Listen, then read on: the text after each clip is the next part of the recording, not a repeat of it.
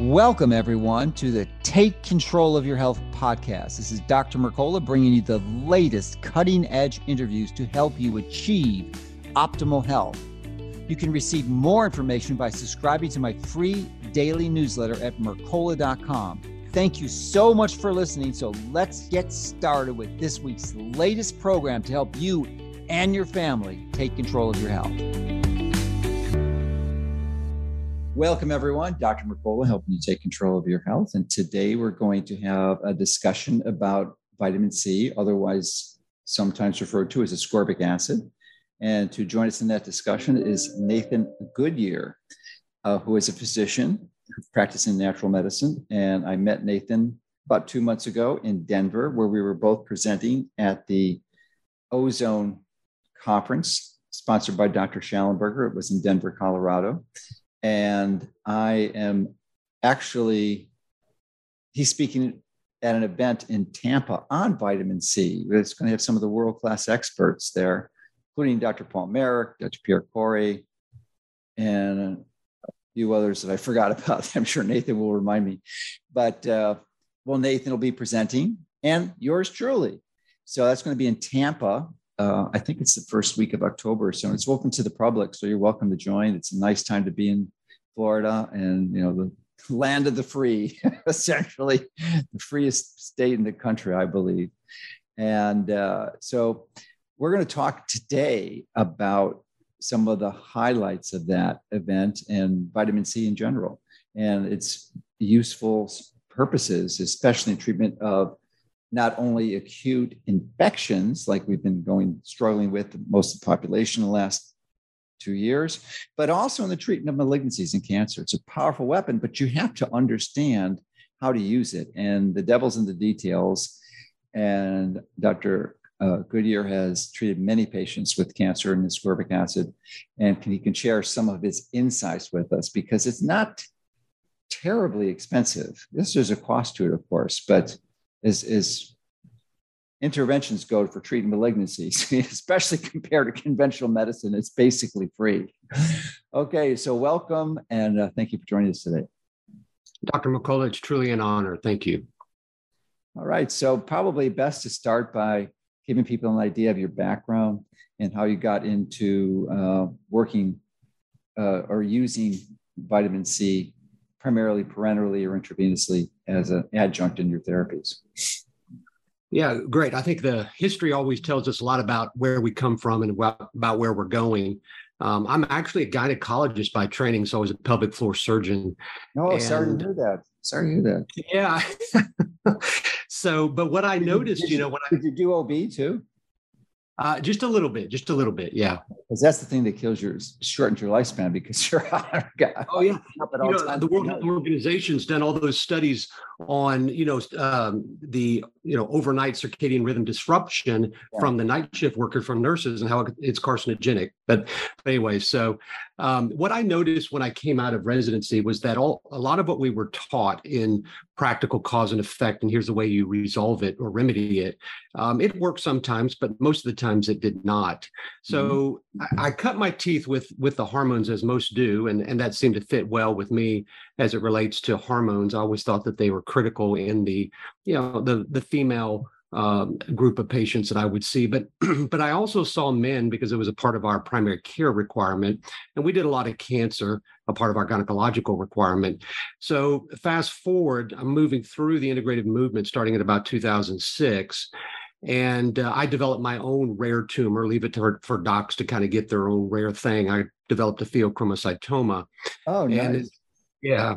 Well, 300 over 130, that's not so nice, but that's your blood pressure, I'm assuming. So I don't even think most blood pressure cuffs go up that high, 300. Why didn't you stroke? You should have stroked out.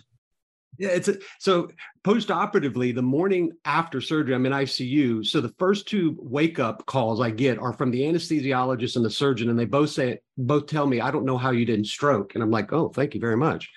But anyways, that began my final transition into just cancer. Already at that point, I was doing probably 50% cancer because hormones, begets those questions. Vitamin C was a part of that. And I've been in the vitamin research for a long, long time. And so the last five and a half years, I've been primarily just holistic integrative cancer. Perfect. All right. So, and you're practicing out of Arizona? Yeah, I'm here in Scottsdale, Arizona, Brio Medical. I'm the medical director here. And so we are a holistic integrative cancer clinic. We have four physicians here, two medical doctors and two naturopathic physicians. Good. Yeah, that's great. So I'm sure vitamin C is not the only modality you're using. So I'm wondering if you could, because we're going to do a deep dive into vitamin C, but I wonder if you can describe some of the other approaches you're using in your clinic. Absolutely. You know, my goal is the conventional approach is to, you know, they follow this strategy of destroy to heal. And I just don't know where that really occurs in nature. You have to heal. And so what we do in our strategy of therapies is we try to target. So when you look at holistic natural therapies, there's this assumption by so many, including conventional medicine, that we're just throwing darts up on the wall and hope they stick. But in actuality, we're following genomics, epigenomics, transcriptomics, metabolomics, this kind of future of medicine that's here now. And we're being incredibly specific for the dysfunction within the cancer, but with natural, holistic, or integrative therapy. So vitamin C, for example, melatonin, both IV, oral. I love vitamin C with it's a natural therapy, but it's the gold standard treatment for malaria, artesunate. Those two are beautiful in conjunction with prostate cancer and breast cancer. I love curcumin. Curcumin is incredibly broad in its anti-cancer effects, very specific. I love doing things like hyperthermia in sequence with high-dose vitamin C and curcumin. Studies out have shown that when you give vitamin C with hyperthermia, here we're talking about whole-body hyperthermia, you actually achieve a higher plasma-ascorbic acid concentration. So that's going to impact the fight against cancer, especially with the immune system. Of course, you can't talk about holistic integrative without mistletoe. I think the future. I was just going to ask you about that mistletoe, especially with hyperthermia. Yeah, I love mistletoe. And naturopaths in your clinic. Oh yeah, I love it, but it's so misunderstood and misunderused, just like vitamin C. Everybody thinks Christmas, but you can use mistletoe to reduce, side effects and improve quality of life. But you can actually use mistletoe to induce fevers, fever induction therapy, which kind of goes back to absolutely, the late 19th century where they were, giving this Coley's toxin to induce, resolution of some of these sarcomas. So natural therapies are powerful. And mistletoe seems to be almost universally useful in just about all malignancies. Would you agree with that? Yeah. And there's so many different types of mistletoe. Oh, yes. And a lot of species.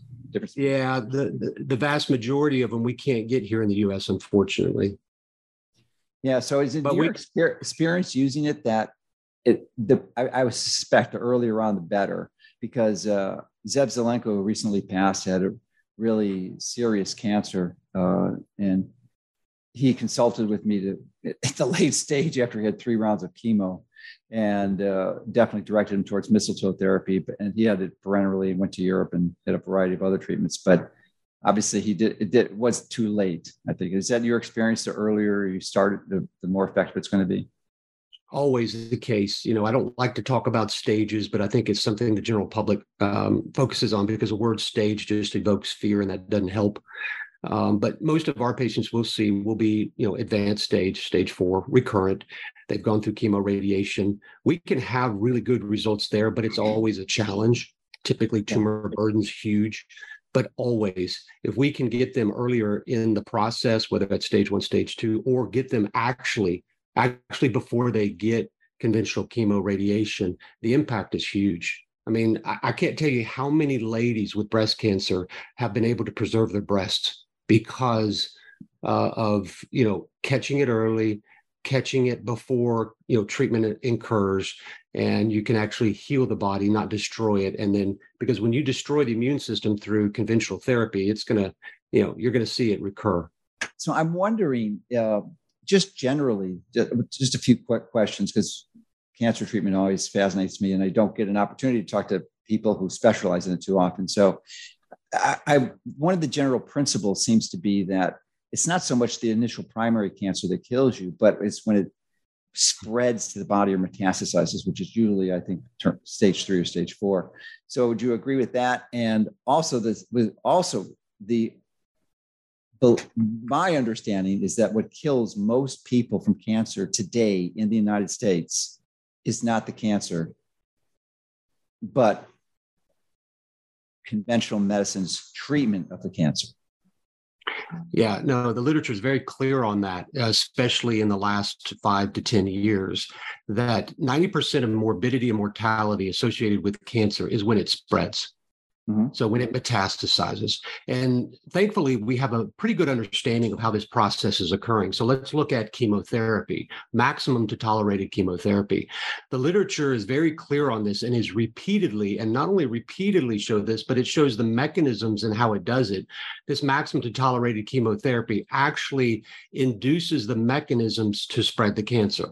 So they've actually looked at it in breast cancer and found that maximum to tolerated chemotherapy will reduce the primary tumor, but yet at the same time, it will spread.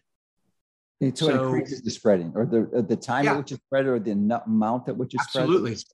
Absolutely. And so thus that leads to 90% of morbidity and mortality associated with cancer. So the very treatment we're using in conventional oncology to treat the tumor is actually resulting in 90% of morbidity and mortality associated with cancer. I mean, we're cutting off our nose to spite our face in just the mildest form. Well, we are being the conventional medical paradigm, not you and I. No. Most people watching this, for sure. But that's the standard thought. You know, a lot of people that come to us, they're so surprised. They're like, why didn't I know about this? Why didn't I know that surgery can cause receding and it can cause metastasis? Why didn't I know radiation can cause metastasis? Why didn't I know this? Or even biopsies too. Oh, definitively. Yeah, absolutely. Yeah. So you got to be really careful of that. So would you say it's true also that it's mostly, I mean, it's number 2 cause of death. And is it your understanding that the majority of people who are dying from cancer die from the treatment, not the cancer itself? I would agree with that. And when you actually look at the prospective urban and rural epidemiologic study called the PEER study, they looked at high-income, middle-income, and low-income countries. And what they found is that the high-income countries do worse. What's that? They got to do worse. Cancer is the number 1 cause of adult mortality. Period. And in fact, in the U.S., according to data, interestingly enough, I can't find any since 2013 updating, but 23 states, cancer is the number 1 cause of mortality in adults in the U.S. Alaska was the first state where it became that in 1993. So almost 30 years ago. When they're using those stats, does it separate out heart attacks and heart disease and heart failure from strokes, or does it combine that strokes with heart attacks as cardiovascular diseases? Because I think collectively they should outnumber cancer when you combine the strokes. Yeah, I think they're looking at primary heart, cardiac. I don't think cardiac. Okay, so yeah. So, yeah. Stroke. Heart disease and brain disease are, I mean, they're almost identical pathophysiology. They're just different target organs. And so if you combine them, cardiovascular is probably going to number 1 and remain number 1. But if you separate them out, yeah, your cancer is going to beat heart disease, not too. And it is in many states, as you mentioned. So, yeah. So thank you for allowing me to tangent out into a little bit of the cancer treatments, which gives us a preface for diving deep into ascorbic acid. So I listened to your lecture in Denver and I was really impressed and thought that people would enjoy hearing this because you shared information that isn't widely known. So why don't you just start from the top and just give us your perspective on vitamin C generally, and then we can eventually dive into its use for malignancies. Yeah. So I think you have to take a little history, journey, because where we are today over the last roughly 50 years or so is based out of a narrative that was set back in the early 1980s, late 1970s, when Ewan Cameron and Paul Linus Pauling came out and did their 2 studies where they did 10 grams IV vitamin C for just 10 days and then followed it with oral. and they found significant benefit in their two trials of terminal cancer patients. Then Rochester Mayo studies came on board in 1978 and 1985, and they repeated the same study design, but they made I don't know if it was a calculated mistake or just an error. They only used oral vitamin C, 10 grams, same dose, but they didn't do any of the IV. So then they came out and they said, well, we found no benefit. And we even repeated it in 1985 and found no benefit. And then a great debate and battle occurred between Ewan Cameron and one of the lead authors of that study. But of course, with Mayo behind it, they won. So that has set the narrative for the last 50 years, that vitamin C doesn't work. And in fact, it still permeates conventional cancer. What were they using it for in those studies? Was it for cancer? Sodium, yeah, they were using it for cancer. So for example, Linus Pauling, Ewan Cameron, they saw in their initial study in 1976, they saw a 4.2% increased survival. Now, that just means they prolonged their survival. The second study, they actually found a 5,400% increase in 1 year's survival, just vitamin C. That's all they were doing. And it was just 10 grams for just 10 days. So like you said earlier in the introduction, vitamin C is, relatively speaking, so cheap, but this was in a way, I think, almost a threat to some profitability because it's so easy. Yeah, because many, you know what the treatments are for most cancers, at least conventional treatments. And I think probably the starting range for many of these are six figures, $100,000, and go up from there. Maybe you can just speak to that for a moment. Yeah, it's crazy, the prior authorizations and insurance battles, though we don't even take insurance, that we try to do on behalf of our patients, because when you look at a holistic integrative cancer treatment program, most clinics that are running that way, they do things outside of that insurance model, but it still comes in drastically reduced in price. Because when you look at just one single therapy, and as it relates to conventional oncology, you're looking at hundreds and thousands of dollars for some of these, and that's being repeated in multiple cycles. Yeah. So these are additive. They're incredible. They're so incredible. Wouldn't it be unusual to get a bill for seven figures, $1 million? Oh, yeah. If you've got stage 4 cancer, you go in and you do surgery, you have any stay in the ICU, you're getting chemo, radiation. You're looking at high six to a 7-figure number. Absolutely. So, and just sort of a tangent, I'm just curious, I have no idea. I haven't been in practicing physician for 15 years or more. So what is the cost? And I certainly never used high dose vitamin C. I went up to 25. I don't think, maybe I did 50 grams once, but mostly the limit was 25 grams. And I know you use much higher doses in your practice. So what would say a typical dose of 100 or 200 grams in a day cost? And what would the cost of a whole treatment series and program would have, or weeks, or how many months that would be? It's probably 5 figures, I would think, or lower. Yeah. So when you look at a patient that comes to us for 6 to 8 weeks, they come significantly under that 6 number window. Okay. So for example, we have patients come to us for 6 weeks for around $60,000. So that's roughly $10,000 a week. And we know money doesn't grow on trees, and we recognize that, but contrast that to conventional. Okay. $10,000 could be not even one treatment, of which there's multiple, ongoing. So when we're dosing in cancer, as you alluded to there, we have to dose not just based on a number, but based on the response and the desired effect that we're going after, which is what I talked about in that lecture about following the plasmascorbic acid levels. Because if we're going to use something that's natural and holistic, guess what? We can follow the science to use it to target the tumor. Yeah. The evidence is on our side. We don't need to run from it. We actually just need to push it out in front and follow it. So why don't you go back to the point where I started interrupting you with these questions. So you had mentioned that for the last 50 years, Cameron and Pauling's results were discredited by some improperly done trials. And I guess that's where we left off. Yeah. So basically that's set the narrative for the last 50 years, but then things started to change. Around the year 2000, not sure exactly what happened there, But there was a conventional oncologist that started to do some research on vitamin C, Dr. Chen, and it started to publish on the effects, the pharmacokinetics, the pharmacodynamics. So kind of this bench research, this pharmacology understanding of how vitamin C was working. And lo and behold, he started to see the benefit. He started to publish on it. There was still always pushback. And then we go into the 2010s, and you actually started to see, you know, academic universities, University of Iowa and others kind of bring this on board and affirm what he was seeing. And now, even in the last couple years, even pre-COVID, you actually started to see, and this worries me, as I mentioned in that lecture, that the literature is actually starting to refer to vitamin C as a drug.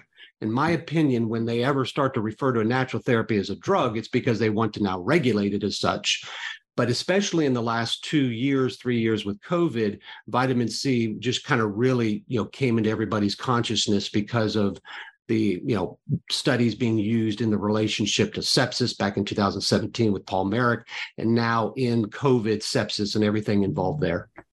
So I was going to discuss this later, but since you brought it up, I think this is a good point to interject it. So I somewhat agree with that characterization of vitamin C as a, but I firmly believe it's a natural biological molecule, not a micro down in my mind. But I like to refer to it as a pharmacomimetic. So it's a drug-like effect, because there is a massive difference in my mind, at least, and you know we can maybe talk about it now, and I would certainly discuss it in Tampa at the event. Massive difference between whole food vitamin C and ascorbic acid injected parenterally. They're two different purposes. I would never use whole food vitamin C to treat cancer. I wouldn't ever use it for that at all, because it has a lot of supporting biological functions, specifically as it relates to copper and iron in the cell and the mitochondria. So, and it gets complex. I don't have time to go into it, but that's why I like it. And I actually encourage people never to take ascorbic acid. You probably don't share this view, but I never to take it as a supplement unless they're treating some acute illness like an infection or certainly malignancy. Then go for it, because you know it's crazy not to.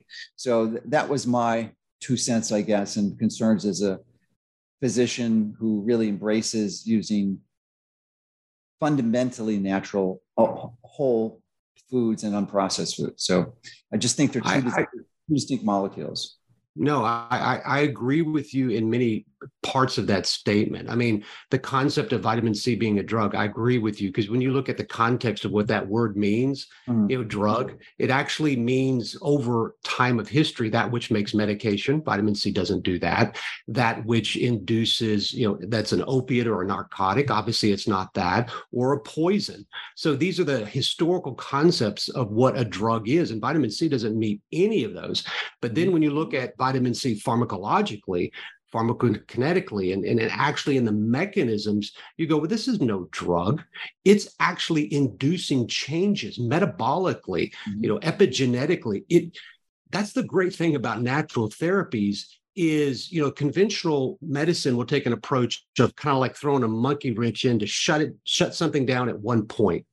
So it's to like shut the whole system down without a holistic perspective of how that affects the whole body. It's a very compartmentalized approach, but a holistic approach says, here's a therapy, and it's like a pebble in a calm pool in the morning. It just ripples throughout the physiology of the body. So that's the beauty of natural therapies. Now, in cancer, sepsis, you have to take something like what you talked about, whole vitamin C, you know, these whole plant and nutrition. I agree with you on that. But when we're dealing with this major dysfunction, you know, where things have metabolically, genetically, you know, immunologically, they've gone off the rails, we have to come in and we have to really turn the tide. And that's where the IV comes in. That's where the sodium ascorbate comes in, because that's the only way we're going to be able to change that tide. And again, that's kind of the summary of what happened in those debate studies. Well, part of it is a dosing issue, because you really need to have megadoses. And if you're going to go oral, even with any type of vitamin C, you're going to be limited to most like 20 grams. You have more experience, maybe you can comment on, but many people can't even tolerate 5 grams before the ascorbic acid actually is a laxative and you start pooping it out. So you're limited, and you need, which you'll talk about in a moment, I'm sure, grams of 50, 100, 200, 300 grams in a day. So you're never going to do that orally. Yeah, there's what's called two-phase pharmacokinetics, whereby at a lower dose, the gut and kidneys will reabsorb the vitamin C and absorb it rapidly. But beyond that point, it's right around 70 micromolars. The kidneys start eliminating it, and the gut starts reducing its ability to absorb it. So you kind of reach a threshold, a plateau of which oral can impact systemic. So in cancer, what we want to do is we want to not just get things into the plasma, into the blood, but we want to make sure we get it into the extracellular fluid, that we get it into the tumor microenvironment, that we get it to the tumor, we penetrate the tumor, and more so, we saturate the tumor. And so when you have tumors all over the place, when you have a big tumor and you have a lot of immune dysfunction, the only way you can achieve that is through a high-dose IV form, but you also have to follow it, because we can just, a 5'2" lady at 120 pounds sitting next to a 6'6", 330 pounds, they intuitively recognize that they're different, that their vitamin C dose is going to be different, yet most of them get the exact same dose. Most cancer clinics.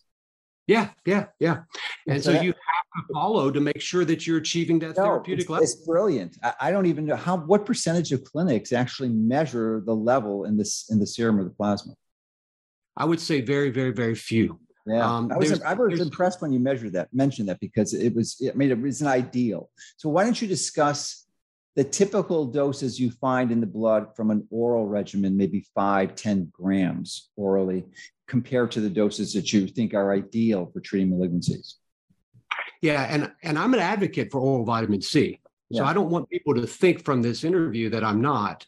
When you look at viral... But you're not an advocate for treating cancer with the oral vitamin C. Right, exactly. Oral vitamin C is great for early onset and prevention of viral illnesses. It's great. You don't need necessarily IV in that point unless things have progressed. So from an oral route, when you look at the literature, for example, in UK adults, it estimates that their plasma adult levels are somewhere around 50 micromolar.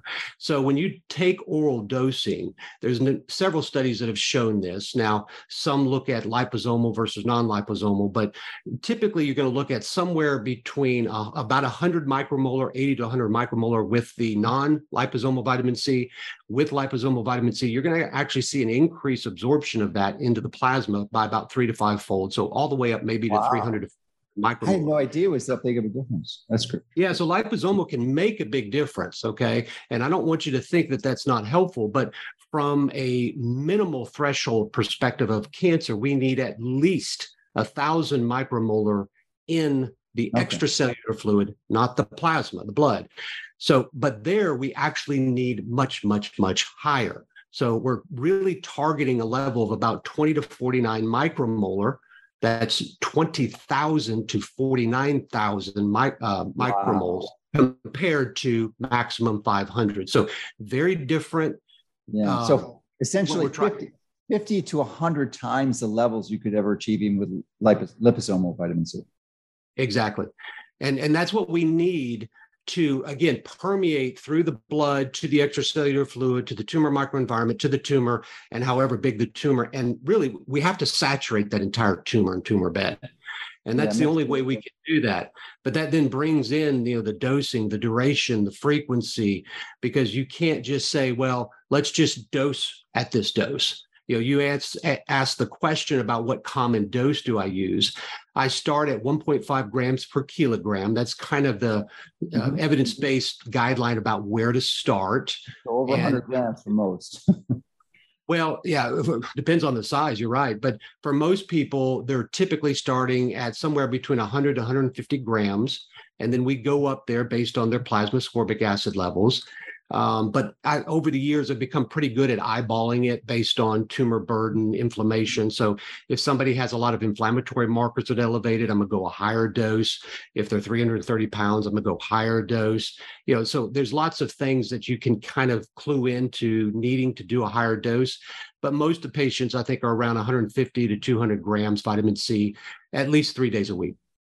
Yeah. So that is astonishing to me. And it, you know, because it was my understanding, and when I was using this in my office, that it's very irritating to the veins. And even when you go up to 50 grams, it's going to be a bit of a challenge. So I'm wondering how you bypass that. I mean, you dilute it in more solution and just, you know, I mean, how does it not damage the veins at that level? Because it's pretty irritating. That's a good point. When you're talking about peripheral veins, Dr. Mercola, the doses are limited there, 50 grams, 75 grams. So typically, if we're using peripheral veins, we try to find some of the bigger ones. So you're not using a peripheral vein. That's the clue. We're using central veins. Yeah, we're using central venous access because it becomes, you know, we need that bigger vein. Yeah. And you're right. Vitamin C can create some issues with those veins, but when you give it in a central vein, it really is tolerated very well from that standpoint. But vitamin C at high doses like that, it can create some nausea issues, and so we work in that to prevent that. And as therapies go, there's no comparison. Comparative those chemo, radiation in terms of side effect profile, there's no comparison. Now, the last time I had experience with the central line was I was in residency, and that was 40 years ago. So what type of catheter you use? Is it a 12 gauge, 14, 10? I have no idea. Well, you know, that we have the picks and ports put in outside. So I'm not sure exactly what size they're using there, but we use PIC peripherally, not sure what size, and then the ports. Okay. All right. So, so that was that was interesting. Now that we have that basis, I think explain why this works or should work and the science behind it, because this isn't some type of random, this is a good idea, let's try it. I mean, there's science behind this, strong science. Yeah, that's the great thing. We have science on our side. Yeah. The real science, not the Fauci science, not the Fauci. Absolutely. I mean, it's all right there. It's like people run from it. I was like, no, push it out there. Let the science speak for itself. We're just following the science, which is what real science does, right? We follow the science. We don't create a predetermined outcome and then gear the science to get us there. But anyways, so vitamin C here, its effects are really widespread. I mean, you can really classify it into about 7 different strategies: genomically, epigenomically, transcriptomically, proteomically, metabolomically, and then immunomodulomically. So the point here is vitamin C is not just directly killing cancer cells. So what we would call cytotoxic effects. So like radiation or chemo coming in and just saying, we're going to whack this tumor, so to speak. Okay. That would be the direct cancer killing effect. Vitamin C is actually working within the metabolism of the cancer. So what that means is it creates an energy crisis. It actually depletes the body of certain intermediates that actually make it so this cancer that's addicted to sugar cannot use it efficiently, and it overwhelms it and it dies. It also depletes it of its ability to detoxify. These are not just broad terms. You know, I'm sure you talk a lot about detoxification and they're broad term, but these are very specific, measurable pathways that we can follow. So for example, vitamin C depletes the cancer in the tumor microenvironment of reduced glutathione, and getting rid of that glutathione in that cancer eliminates its ability to handle the high oxidative stress that this pro-oxidative vitamin C therapy induces, and that kills the cancer cell. The other thing it does is it really disrupts how cancer can make energy. And it's fascinating because everybody looks at this and they go, well, how will this affect my healthy cells? I think this is the paradigm changer of vitamin C. The environment, as much as the dose, as much as the delivery, as much as the saturation, the environment encountered by that vitamin C is as much about what dictates that result as the dose itself. So you can induce a pro-oxidative effect, a detoxification crisis, an energy crisis in cancer cells, and healthy cells, they're fine. Yeah, so that's, I suspect, a confusing comment for many people, because when they hear vitamin C or ascorbic acid, they're thinking an antioxidant. But at the doses you're using, it's a pro-oxidant. So why don't you go through the science of that and the metabolite of hydrogen peroxide kicks in and does most of the damage. Yeah, great point. So everybody's familiar with the buffer system related to acid and base, so that pH balance. And so many people talk about that as it relates to cancer. And when you look at redox, reduction, oxidation, that's really just the flow of electrons. It's a buffer system, very similar to that acid-base balance. So in the oral doses, even in a lower dose, in an environment that allows it, vitamin C is antioxidative. And there's plenty of benefits of that. That's why it's so helpful in viral, bacterial. It's countering that cytotoxic burst that vitamin C. It's donating electrons. Absolutely. It's donating the electrons. It becomes oxidized. Yep. Yeah. It donates it to that and helps to buffer and turn that off. And that's the benefit why vitamin C in lower doses, but given IV and orally, can help people in that COVID sepsis, that COVID cytokine storm. But in the higher doses of vitamin C, again, dictated by the environment, instead of donating an electron, it becomes pro-oxidative. It's very different in that it's delivering, the oxidative stress to the tumor, deplete and creating it through hydroxyl free radicals, hydrogen peroxide, superoxide anions. Vitamin C is probably in the pro-oxidative effect more delivering hydrogen peroxide than it is the vitamin C or its double oxidized metabolite, ascorbate radical. So hydrogen peroxide, it is appearing more recently, is more of the intended effect. Mm-hmm. So if we want to use the vernacular of conventional medicine, they would say, well, vitamin C is the prodrug and hydrogen peroxide is the drug, okay? But, this is not a drug, but a lot of people, I think, will understand that concept. Which is why I'm such a big fan of nebulized hydrogen peroxide and have been for a long time. Sadly, it hasn't really caught on, even within the natural medicine community. There's a fair number of people who understand about it and use it, but it's relatively small. I mean, it has not caught on like ivermectin or hydroxychloroquine or some of these other therapies. And I think it's probably far superior. And it's simple, inexpensive, and virtually no side effects, none, zero. Even ivermectin, I'm a fan of it, appropriately used, no question, but it has side effects. And it is not as, in my view, not as effective consistently as is nebulized peroxide. And certainly you can go intervene this. Schallenberger was the guy that started, and that's how we derived it from, because he was given parenteral hydrogen peroxide and say, let me try this in nebulized form. He is the guy that figured it out in the 90s. Yeah, we do nebulize vitamin C as well. For example, we have a gentleman here right now with esophageal cancer, and he can't really open his mouth very well, and he has lots of secretions, and he can't swallow. He's getting all of his nutrition through a feeding tube, and he's gotten significant improvement in that mucus production, the ability to talk, just simply by doing vitamin C nebulizing twice a day. No, I agree with you. I think it's for us where patients have upper respiratory, pulmonary metastasis, and those we have them all nebulized, all of them. I agree with you. No. So I wanted to comment on your statement that cancer cells are addicted to sugar. And I think that's not quite an accurate metaphor. And I'm sure you would agree. So, but it tends to convey the concept, but the more accurate version is that they're unable to utilize, to essentially use glucose and generate the fuel through through the mitochondria. They have to bypass it through something called the Warburg effect.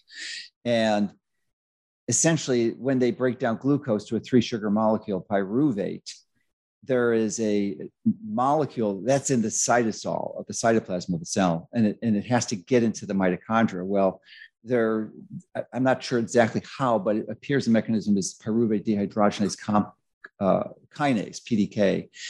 impairs the transfer of pyruvate into the mitochondria. So you can't generate glucose essentially. So it has to rely on glucose as the only way to generate its energy. It just can't use any of the methods. It's the Warburg effect. Well, it was interesting because last week I interviewed Russell Ryder, who I'm sure you're familiar with. He's the sort of the godfather of melatonin, been doing this for 60 years. He wrote his first paper in 64.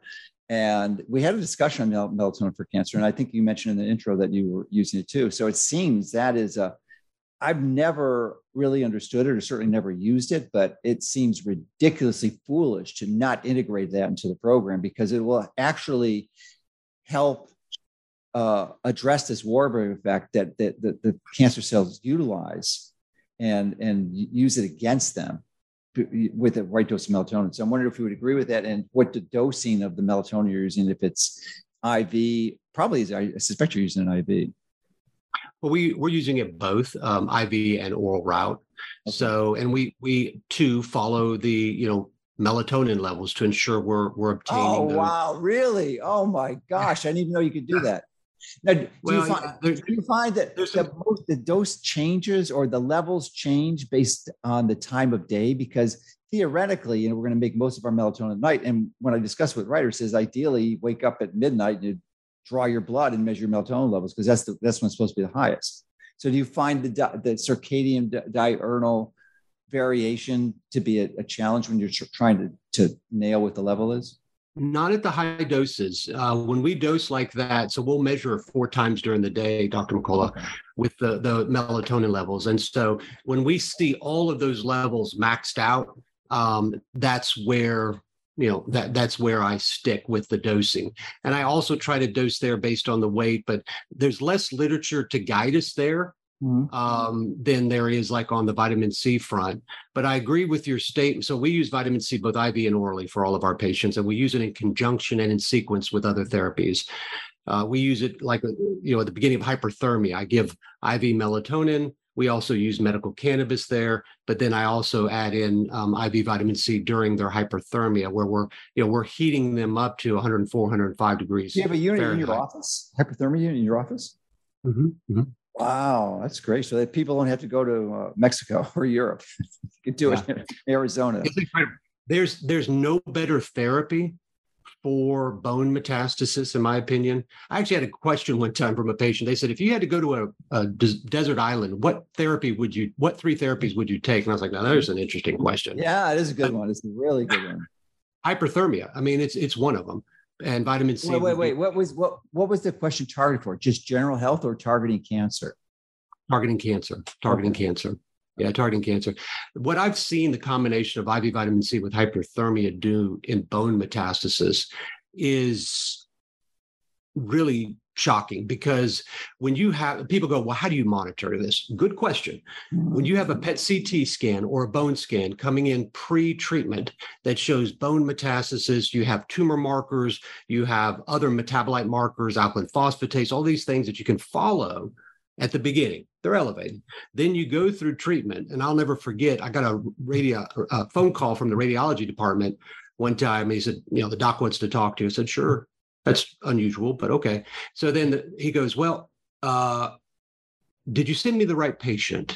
Did you order the right name? I said, why are you asking these questions? He said, because the bone mets, which were littered throughout the spine, they're gone. I said, what do you mean they're gone? He said, they're healed. He said, there's no metabolic activity. They look like old fractures that have healed. And he said, do you have any clinical correlation to back this up? I said, oh, yeah. This patient came in a wheelchair. She couldn't walk. Now she's walking. So you can see dramatic effects like that when you use these holistic, integrative, natural therapies in combination and follow the science. And I agree with you too about what you said about sugar, but I think what we want to do, what I try to do with patients is I try to meet them where conventional medicine has taken them, and then help to take them beyond that, which I know is what you do in your platform, which I commend you, because you're asking the questions that everybody's afraid to ask. And that challenges the status quo, but that's more of what medicine needs today. is to challenge the status quo to give answers, because medicine has lost its way from being a patient advocate to being everything, an advocate for everything else but the patient. But what happens with the Warburg effect is all of these metabolic changes where the high metabolic demand can't be met by the nutrient supply, the blood supply. So it starts to deviate, starts to turn, and it starts to do what it can do. And so it sacrifices efficiency for speed metabolically. And as you mentioned, the pyruvate dehydrogenase kinase, vitamin C comes in here and drops that. It inhibits that enzyme. Oh, I didn't know that. That's good. Yeah, research, and it upregulates pyruvate dehydrogenase. So as you correctly mentioned, it is forcing cancer to use glucose in a way that freaks it out and it can't handle it. Yeah. Self-destruct mode. Absolutely. It's beautiful. It's like if this was a drug, it would be in every clinic, every office, every hospital, and they charge a fortune for it. Oh, yeah. But it's 100%. So I want to get back to the patient you described who had no bone mets as per the CT or PET CT scan.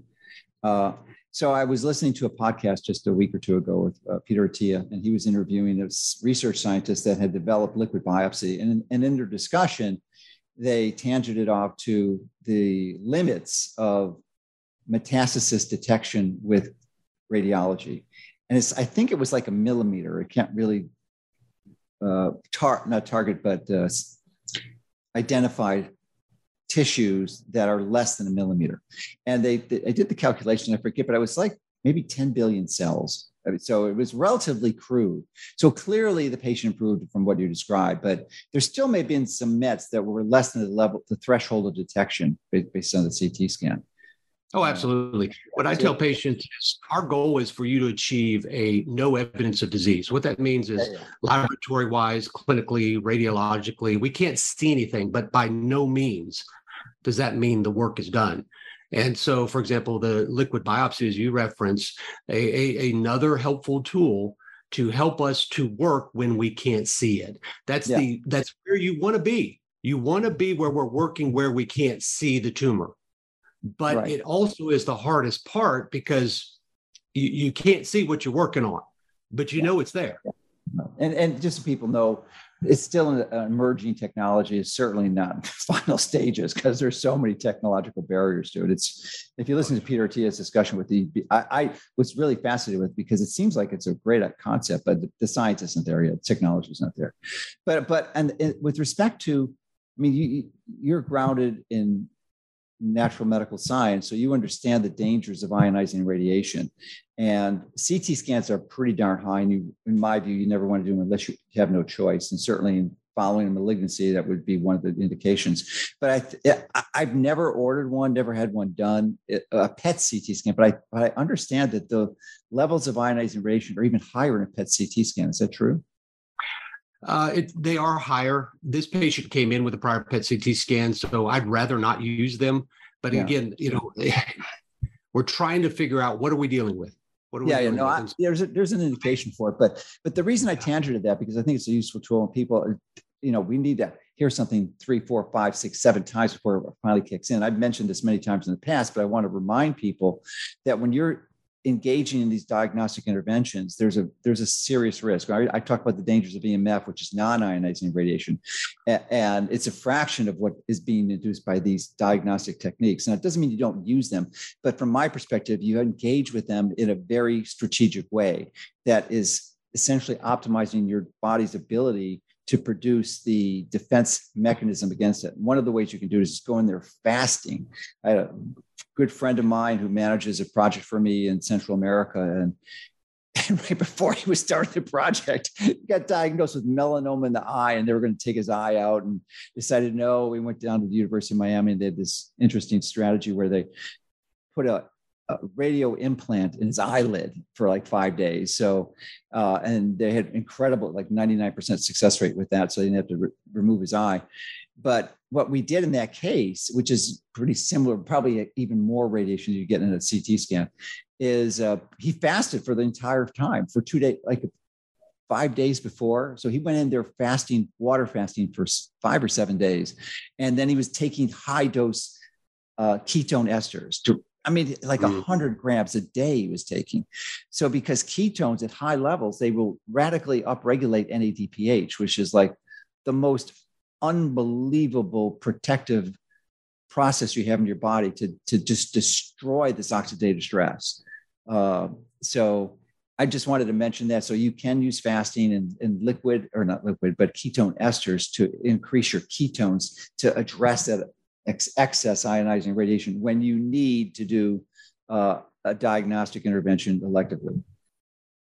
Yeah. And so when we have a patient that has had, we need that imaging because we need to see where it is, what's it involved with, how to target our therapy, because we want to be as specific and detailed as possible in our treatments.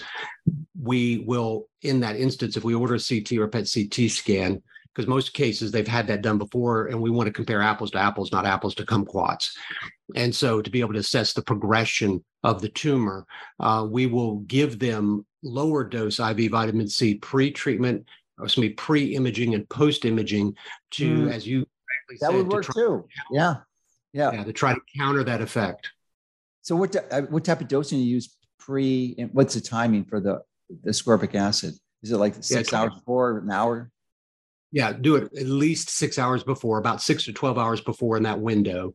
So at 25 grams is what we typically do. So there, I don't typically dose based on weight. I'll just do a 25 gram pre, and then we'll do that actually 2 to 3 days before as well.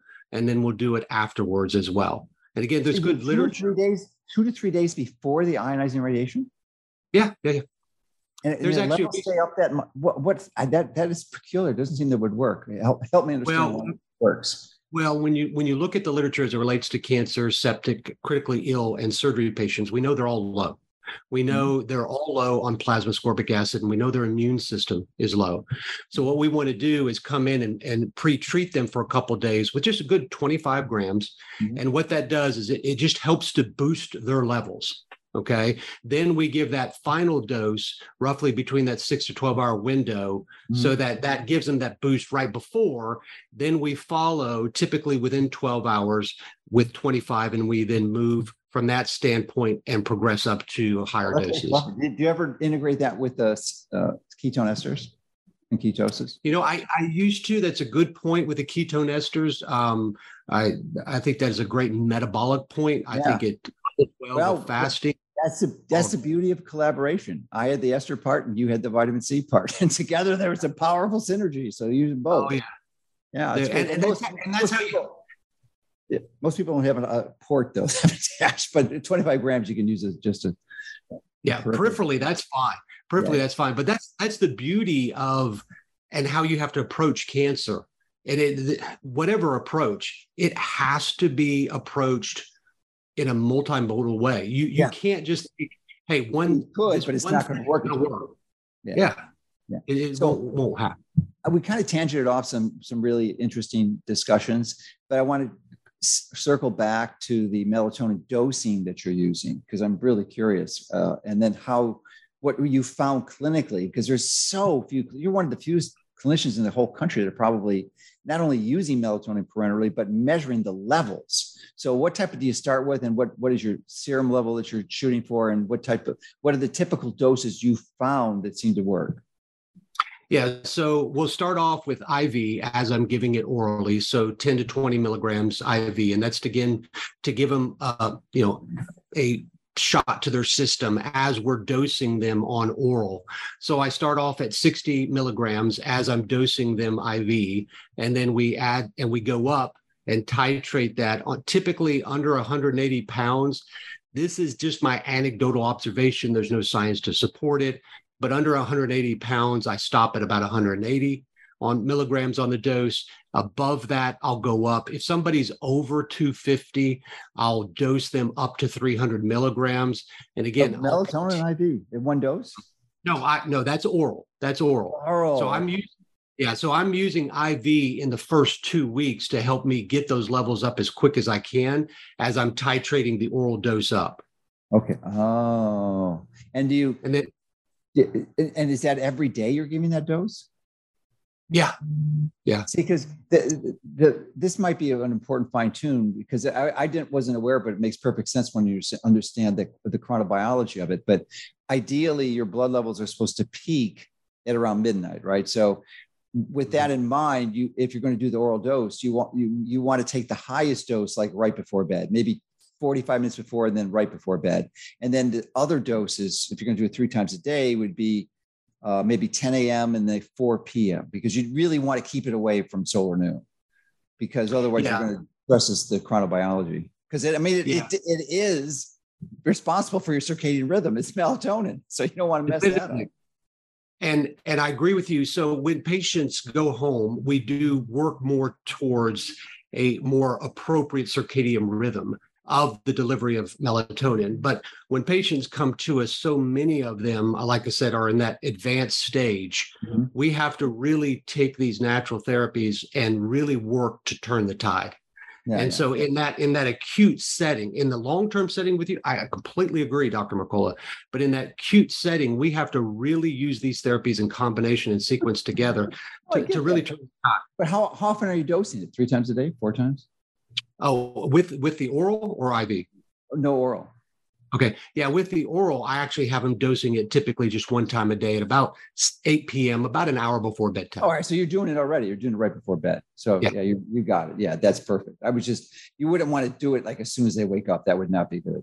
Oh, no. Yeah. Mm-hmm. Yeah, so good. You're already doing it. The 300 milligrams. If you found that there's some concern in the medical community that high dose melatonin, that's pretty much anything over 10 milligrams, actually chelates out heavy metals, and you have to add binders to prevent any side effects from that. Has that been your experience? I have not seen that experience. I wouldn't say I've aggressively looked at that either. Okay. Now, when I follow the melatonin levels, I'm following them via send-out lab test, not a conventional blood test. It's a blood urine. So that's the best tool I find to really assess, because I like to assess it at multiple times during the day and night to make sure melatonin levels are in that acute stage, all in a therapeutic range. But yeah. I've not looked at that. It's a good question, a good thought. And when you look at vitamin C, it's a weak chelator as well. So I think the same question could be applied to it as you could to the question you asked about melatonin. Yeah, but probably the scope of things is just all a matter of perspective. A person's essentially terminal, it becomes a relatively minor issue in the long, acutely. So, you've got to keep them alive as the first priority. It's a triage scenario. And that's a great thing about vitamin C, because we're sitting here talking about chelation. Vitamin C is not a one-trick pony. Yeah, of course. It antiviral, antibacterial, antiparasitic. I mean, multi-drug resistant Mycobacterium tuberculosis being treated with IV vitamin C.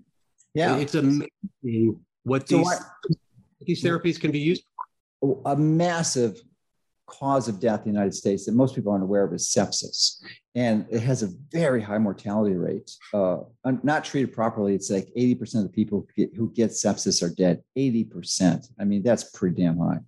So, and of course, Paul Merrick has the most notoriety for having the Merrick protocol, or the Math Plus protocol, I think is what he developed, which is M is methylprednisolone, A is ascorbic acid, T is thiamine, vitamin B1, H is heparin, and then the plus is a few other components in there. But so I want you to talk about it, because he's going to be speaking at this event in Tampa, and he surprisingly, and I've tried to interview him, but he just refuses to accept an invitation to dialogue, and I don't know why. I'm going to ask him at the event, but he limits his dose, and you might have, I think you have some inside information on this, to 1,500 milligrams, because the person who is coordinating this event, I think your name is Lior, is her first name? Yeah, that's correct. Yeah.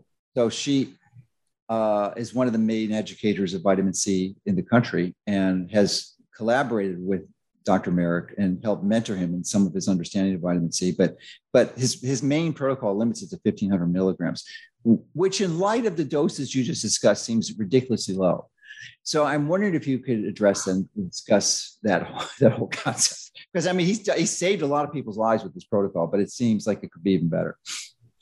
Yeah. So, and I appreciate you talking about the Vitamin C International Consortium Institute, VCICI, because what this organization, particularly this upcoming conference, what's been put together is, you know, with you, Paul Merrick, Fleming, Richard, Pierre Corey, these, and even I was having a conversation with a veterinarian oncologist yesterday evening. I mean, just the different perspectives on how to use vitamin C, the clinical application.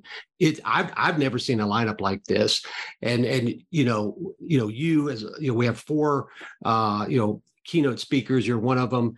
I think this is really going to help to launch vitamin C, not just to something that's in people's consciousness, but something that we can get into clinical practice and really start to change lives. So back to the sepsis thing, the point. You know, it's really interesting when you hear him tell about how he came across that. There was a patient that was dying of sepsis, and he had recently read a paper talking about the antioxidative effect of vitamin C. And so they on rounds, or I'm not sure exactly how it went, but the story was that he just said, well, let's give vitamin C with a little bit of hydrocortisone because that'll help too. And then let's give some thiamine. And lo and behold, this patient who was on, I think, 3 or 4 vasopressors to keep the pressure up, the system from collapsing, the next day, all the vasopressors were removed. And this was at a dose of 1.5 grams. My theory on why he used that, and he did that 4 times a day, which is every 6 hours, which when you think about it. Oh, so they got close to 10. Yeah, but even there, I'm shocked. I'm stunned at the results of that low dose. Yeah. So if he had used, I don't think you would have to use effects like what I do with cancer, because here you are trying to be antioxidative, but you need it systemically. And so I think you probably could do something as low as 25 grams here, but I do think you need to repeat this throughout the 24-hour cycle, because we know the half-life of vitamin C in just plasma and healthy liver tissue, it's gone in a heartbeat. And something for a few hours. Heartbeat is not a half-life, unless it truly is like a fraction of a second. Yeah, in 17 minutes, its half-life is. It is very, very quick. Very, very quick. And so you know what the half-life of melatonin is? It's 40 minutes. Okay. Yes. But it varies depending on the oxidative stress. So if you've got high oxidative stress, it's going to be consumed like instantly. Yeah. So here, the 25 grams probably dosed, 3 to 4 times a day would be very appropriate. But you can follow this, again, looking at the sepsis literature or critical illness literature, follow it with C-reactive protein, follow it with interleukin-6. These are inflammatory markers, and you can actually see these levels go down. And that's important because this is a part of that cytokine storm that got such headline press during COVID. But it applies to chemotherapy-induced metastasis. It applies to so many different aspects of sepsis and critical illness, that all of this research that he did there, and it really shows a very good intuitive questioning mind coming out of conventional academia medicine, willing to say, the science says this, I'm going to go there. So I have to applaud people like that, because a lot of the patients and people maybe listening to this interview, they don't understand the barriers to using vitamin C in my practice, let alone in somebody that's straight up conventional. I mean, it's not just barriers, it's targets for destruction. Yeah. And to expand on that, he lost his hospital privileges, and he was a hospitalist. I mean, that's how he earned his living. They took his privileges away, and they are in the process now of taking his internal medicine board certifications away. See, I mean, he's got a lawsuit with him. He and Pierre Corey too, and Peter Attia, same boat. So science has lost its way. I mean, science has not lost its way. Well, it's the political powers that have been interfered with the process. So science is science. It's objective. It's like a gun. You can use it for good or use it for bad. They're clearly perverting it to nefarious purposes. Yeah, that is true. And I think it's also too recognizing that we're all biased, and coming into that, we have to recognize that. But I think we need, if we restore ourselves in medicine to actually being patient advocates, and that's really what you're doing through everything that you do. And that's really what Paul Merrick was doing. They were being a patient advocate. They were willing to say, hey, this doesn't fit our paradigm, but nothing else is working. So there's science here. So I'm going to be a patient advocate. I'm not going to be an advocate for hospital or whatever. I'm going to focus on trying to help this patient, even if that puts me at risk. But I don't think he ever thought in his wildest thoughts that would happen. But yeah, it has. He was relatively insulated because he had such solid academic credentials that he can get away with the vitamin C stint. But once COVID narrative hit, oh, he was good. He ran straight into a brick wall. Yeah. It's exactly what you predict, but he was, in the non-COVID world, he was fine. But once you interject that variable, it's just a disaster. So have you gone through similar efforts to decredentialize you or like board? Oh, sure. Sure. You come underneath attack. That's why there's very few places in the United States, Dr. Mercola, where you can practice integratively, truly integratively. Arizona and Florida. I wouldn't even put Texas in that mix. I think those are the two states. Now Arizona has a homeopathic license option, and I know many integrative doctors use it. Are you using it in your practice for protection? Yeah, so I'm both licensed as an MD homeopath and as an MD. Okay. In that dual licensing, don't think that those boards really like each other either. So what happens is, you get caught in the middle of that debate. And a good colleague of mine, a friend, said, "Oh, just the love that you have." And I was like, "Yeah, but I'm feeling like my love is being torn apart. They're tearing me apart." So, but yeah. All right. Well, that's helped. Because I remember that because I know Gary Gordon. I'm not even sure if he's still alive, but he had an Arizona homeopathic license too, but he was another pioneer, mostly in chelation. Yeah. PDK is what he was known for. Do you know Gary or know of him? I don't. Okay. Yeah. He has been around a long time. He may have passed. I just don't know. I haven't seen him for a while. I think he has, because I think he was pretty foundational in the Arizona homeopathic medical. Yeah. Board. Yeah. He was one of the guys that started it. Yeah, I think he did pass. I think maybe 3 to 4 years ago, if my memory serves correct, because his wife, I actually met her, and I think I met her right after he had passed. And if he's still living, my mistake, but I think you're correct. Last time I saw him, he wasn't looking good. So we were in the restroom together, and I said, "Gary, we got to get you into someone who's, do a nice workup for you." And I think he passed shortly after that. We have two states that are bastions for freedom here, Florida and Arizona. And that's really what we're dealing with here. Yeah. And interestingly, those, you got to imagine that maybe the sunshine has something to do with it, because those are the two best states in the winter to be in. Arizona is better than California, for sure, in my mind, because you get more sun and it's a little warmer temperature, but definitely more sun. It's actually a little bit higher latitude, but because of, I think it's an elevation. Aren't you guys at a few thousand feet or so?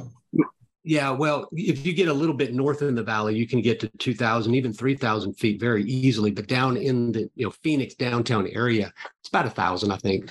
Okay, so the reason that's important, because the higher elevation you have, the less filtration you have of the atmosphere. That means you get more of UVB coming through, which is what generates vitamin D. So that's why people in Utah can get pretty good vitamin D levels, and even in the winter, because they have such a high elevation, sometimes 10,000 feet. So, it's the concentration of ultraviolet B radiation that's responsible for the benefits. Do you integrate sun exposure as to part of your comprehensive holistic approaches? Yeah, that's a really good question, because, people want to focus on the treatments when they come here. And I tell them, well, your treatment's going to continue when you go home. 100%. So but a lot of people don't look at it that way. They're like, "Oh, I'll come for this time frame, and then I'm done." Right? No. You've got to keep doing things at home. This is a complex process, but our facilities here actually allow people to get outside, and that's the great thing, because the it's the day that we have here that's not sunny is the rarity. And in fact, everybody mopes around here depressed when we maybe have some high, thin clouds, because, here your wardrobe's very easy. You wake up, is it warm? Check. Is it going to be sunny? Check. Okay, I'm good. And so you figure it out. But do I put a shirt on or not? Yeah, we do require clothes in the clinic, so we do require that. Yeah, but they come off as soon as you exit the clinic. Yeah, but then we might get in trouble. My doctor told me to run nude. No, I did not. No, just most of the clothes, just like swimming suit. That's it. When I tell them when they strip down to your swimsuit. That's right. When you go, here's what I want you to do. I want you to get in your front yard or backyard or whatever best allows you to do this and take off everything but shorts. You need that chest. You need that back. You need as much legs as you can. You need full sun exposure. And that needs to be a part of your daily regimen. I talked to him about prayer and meditation and exercise and sun exposure. Critical. All of these are critical. Yeah, because you can get vitamin D. I believe people living in Arizona and Florida and even California to a certain extent, it's like criminal that they would swallow a vitamin D capsule because they can get it for free and much, much more. 95% of melatonin is produced by near-infrared exposure from the sun on your skin. 95% of normal melatonin production, not induced therapeutically through IVs like you're doing, but 95%. So when you're giving free vitamin D, free melatonin, free nitric oxide optimization, serotonin increase, and structuring their body water, it's just magnificent. So I'm glad that you're doing that. What about you talking to them about lowering their omega-6 content and processed seed oils? Yeah. So we really work on a plant-based diet strategy. You were plant-based? Yeah. But we had. I didn't know. Darn. We had other things. Nasty things. At the event. I'm not raw food. Okay. I just. What is wrong with raw food? I'm not discussing aspersions in raw food, but plant-based has some serious issues, especially when it relates to linoleic acid, because it's really hard to be low linoleic acid being plant-based. Because I knew you were going to say that. Yeah, you can do it, but it's hard. It's really hard. Nutrition. Here, let me tell you why I use the plant-based diet here. Okay. There's good literature. I agree with you. We're going to have to have a dialogue in Tampa about this, okay? Oh, yeah. What I'm trying to do there is to really affect a change in the gut microbiome. Okay, so sure. And the research has shown that the gut microbiome in particular populations are very significant in improving the efficacy of treatment or reducing the side effects. And so a plant-based diet is one of the ways, without just giving them another probiotic to take, because I tell them, look, the best probiotic is food. It's what you eat. And so by aiding that with a plant-based diet, of course, we add other things into that, Dr. Mercola, of course, fish and things like that. But these strategies help us to set that foundation in the gut so as to help improve treatment effectiveness as well as reducing side effects. So that's where that is. But I'm not a hard follower to. I don't think anyone could argue that plant-based diet is exponentially superior to the standard American diet. There's just like no comparison, none. So you got it going there. I just think there's even further benefits, and I look forward to discussing that with you in Tampa. Always areas to learn, Dr. Mercola. Yeah. Just further refining it, because it's, you taught me a lot of things today. I'm excited to learn. I guess one question before we close, and you can discuss some of what we can expect in Tampa, because anyone watching this is invited to attend. What would you say the typical range of successful interventions that you have for people who visit you for these malignancies? Maybe you can divide that down into the fact if they're pre-metastasis or post-metastasis, because I imagine the results are quite different. They are very different. And then pre-treatment, post-treatment. Yeah. So, I'd say probably 90% of our patients are metastatic in prior treatment. In those patients, in a 6-week or maybe 8-week cycle, we can see a significant reduction in tumor burden. So what I tell them when you come into our clinic, my goal is no evidence of disease when you leave. And they go, is that possible? Well, as that one case study I mentioned with that patient, it was achieved.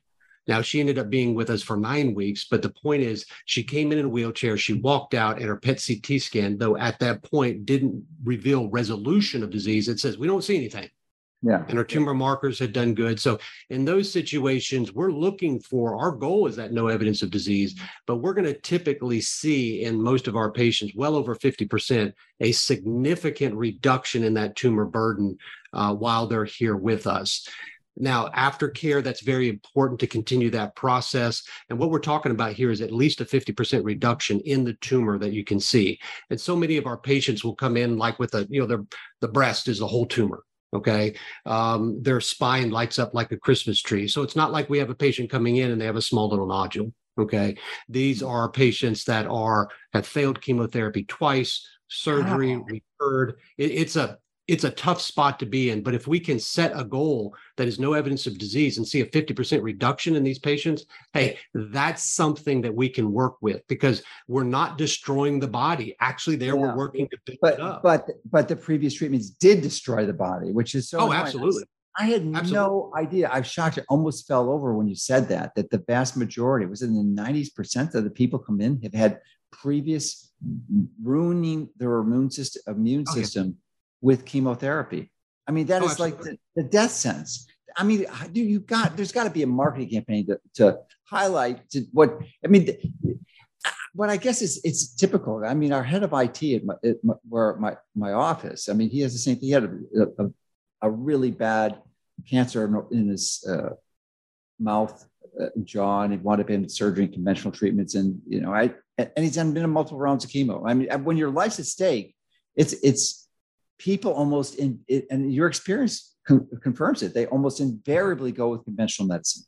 They will not try you first when they should have been. They tried you first or someone like you with these approaches. I mean, basically, it's a shorter course of therapy, and it's almost. Would you, in your experience, I got to think from what my knowledge that it's almost a guarantee that if you get in before chemo, you're going to resolve it. Oh, yeah. So there's another patient came in. She had bilateral breast cancer, was told she needed a bilateral mastectomy, bilateral radiation with chemo, and then lymph node dissection. So, I mean, that was going to be a brutal 6 to 12 months of treatments. So when I was talking to her before she came, I said, let me tell you, my approach has been is that since you've not had any treatment, if we take this in a healing perspective and through a holistic integrative approach, you may not just save your breast, but you may negate the need for any of those other therapies. And in fact, now she's over 2 years out. All right. Cancer-free, no breast removed, no lymph nodes removed. Wow. Okay. So here is a person that was headed down that road that I think we would both agree would be life-changing in a negative way.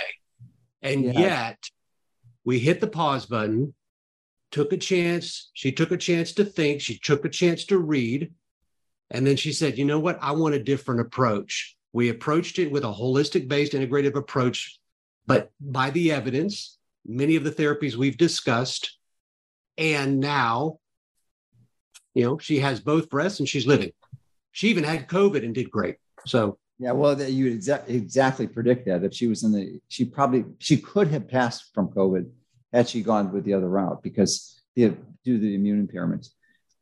So your goal, I mean, that's a great story. Thank you for sharing that. And it would seem to me that your goal should be to increase those stories exponentially, like put 2 zeros after it. It's like, you know, you got to, because it is beyond tragic that everyone comes to you after their immune system has been decimated, right? And their likelihood of getting a result like the one you just described is radically decreased. You know, I mean, it's the best they can do at that point, but boy, it was self-sabotage. You don't want to say it's easy because, you know, when you're dealing with cancer, I mean, cancer. I know, but it is when the body, when the immune system is not destroyed. Yeah. Okay. Things work so much better. Yeah. I mean, full dose chemo destroys the immune system. There's just no other ways. The last thing you want to do. You know, interestingly, the way I live my life, Nathan, is like I treat myself like I have stage 4 cancer. Mm. You know, with respect to all my interventions, I'm assuming I have a terminal disease, and I do. It's called life, right? You're going to die anyway. But I throw everything I know how to optimize health. I treat myself like a professional athlete, like I'm training for the Centenarian Olympics, as Peter Attia would refer to. So, and it does a good thing. I mean, you retain your vitality and, you know, basically living a life of someone 20 or 30 years younger than me. So it really works. So, but you're thinking, go ahead. No, it's a strategy I encourage people to consider. Just assume, don't wait until you come down with a damn diagnosis. Assume you got the worst and start treating it now. Yeah, we as a culture here in the United States treat our cars more proactively and preventatively than we do our own bodies. You know, it's like, well, let's focus on early detection. Well, there's nothing wrong with that. That's true. But you can make a good argument against early detection. Many of these. Oh yeah.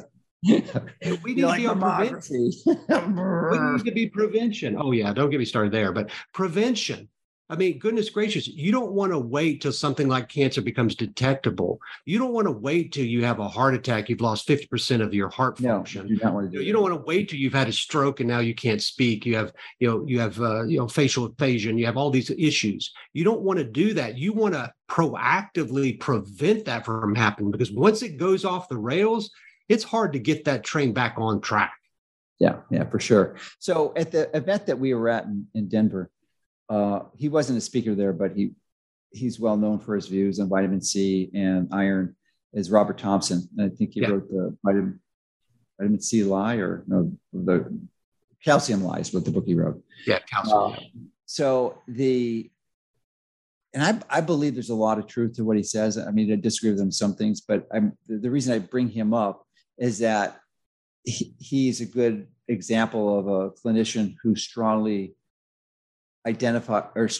strongly believes in the danger of excess iron, and that almost certainly every adult male and most adult women have excess iron. So I'm wondering if you have integrated that into your approach and are looking at ferritin levels and using aggressive phlebotomy strategies to lower the iron levels. You know, again, I think you have to answer that question. You know, Dr. Thompson, I've read, you know, a lot of his writings over the years. Got to meet him for the first time there. So it didn't disappoint. We had a good time. He's a great guy. We kind of come from similar backgrounds. So there was some camaraderie there. That's right. He's a guy in college too, isn't he? Yeah. So we had some good conversations. I really enjoyed my time with him.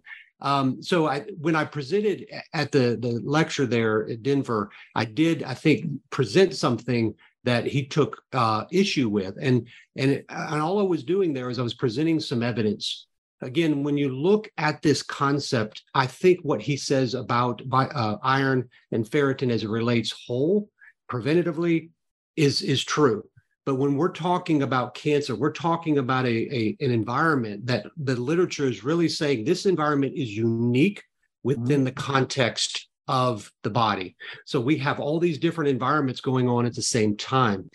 In cancer, okay, the vitamin C effects will actually increase the pooling of iron in the tumor. Now, that may not sound good, because if you're increasing the pool of iron in a healthy cell, that is actually very bad.